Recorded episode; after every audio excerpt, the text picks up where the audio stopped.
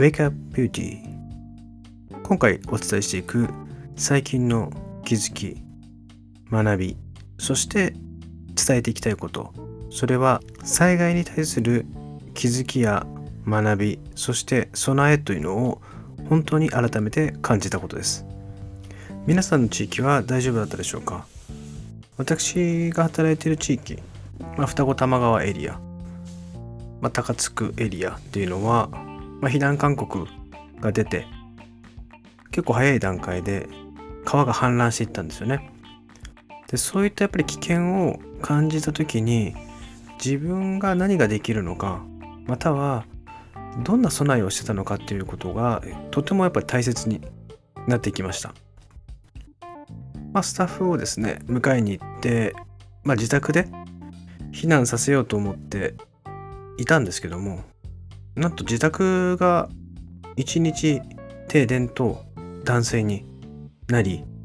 うちが電気とトイレが使えないっていう状況に初めてなりました。でテレビとかでもまあ、備えとしてあるようにバッテリーの補充だったりまたはお風呂にお水をためるお湯をためておくっていうのがよく知られてると思うんですけどもまあそういうふうにしてお湯をためてたので、まあ、トイレが使えるということができたりあとバッテリーと電気と LED の USB ライトを持ってたので、まあ、そこで電気を使うことができたり、まあ、備えをしてたからまあスタッフが来て、まあ、5人6人の食事分ぐらいのことは全然大丈夫だったんですけどもやはりこう周りの友達からその地域大丈夫？とか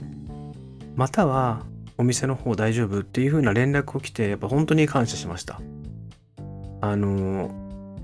こういう状態になった時っていうのは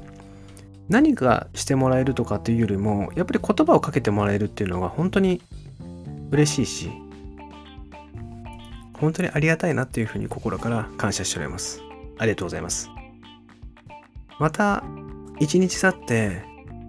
まあ次の日晴れて、水がどんどん引いて、まあ東京、双子玉川はそれほど思ったほど被害は出なかったので、まあ僕の自宅も次の日にはもうお水も電気も通るようになったので大丈夫だったんですけども、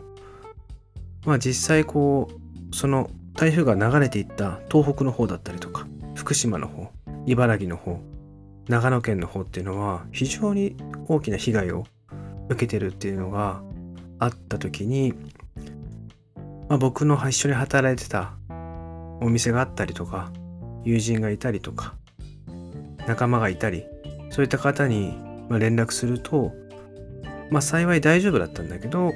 やっぱりこう被害を受けてる地域の近くにいたり、まあ、その方から写真を送ってもらって今の状況を見せてもらったりすると実際自分がその状況だったらって考えた時に本当に、まあ、胸が痛いなって思います。その方とやり取りしてる時に自然の猛威っていうのはなすすべがない。災害は選べないけど防災は選べますっていう言葉をいただいたんですよね。まさにそうだなと。自然災害っていうのはいつ起こるかわかんないし地震だったり台風だったり竜巻だったりそういったことっていうのはいつ起こってもおかしくないと思うんですよね。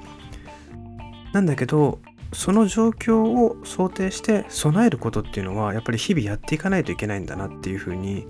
今回改めて感じました。まあ、なので聞いているリスナーの方々まあ、自分たちの地域は大丈夫だったかもしれないけどやはり備え日頃からそういったものを見て対策をしておくということがやっぱり大事なんだなって改めて感じましたまあこういった配信や SNS を通じて自分ができることっていうのを一生懸命心を込めて配信できればなというふうに思い今回の配信をさせていただきました一人でも多くの人に何が起こったとしても備えや準備ができていくように伝わればと思います。それではまた、さよなら。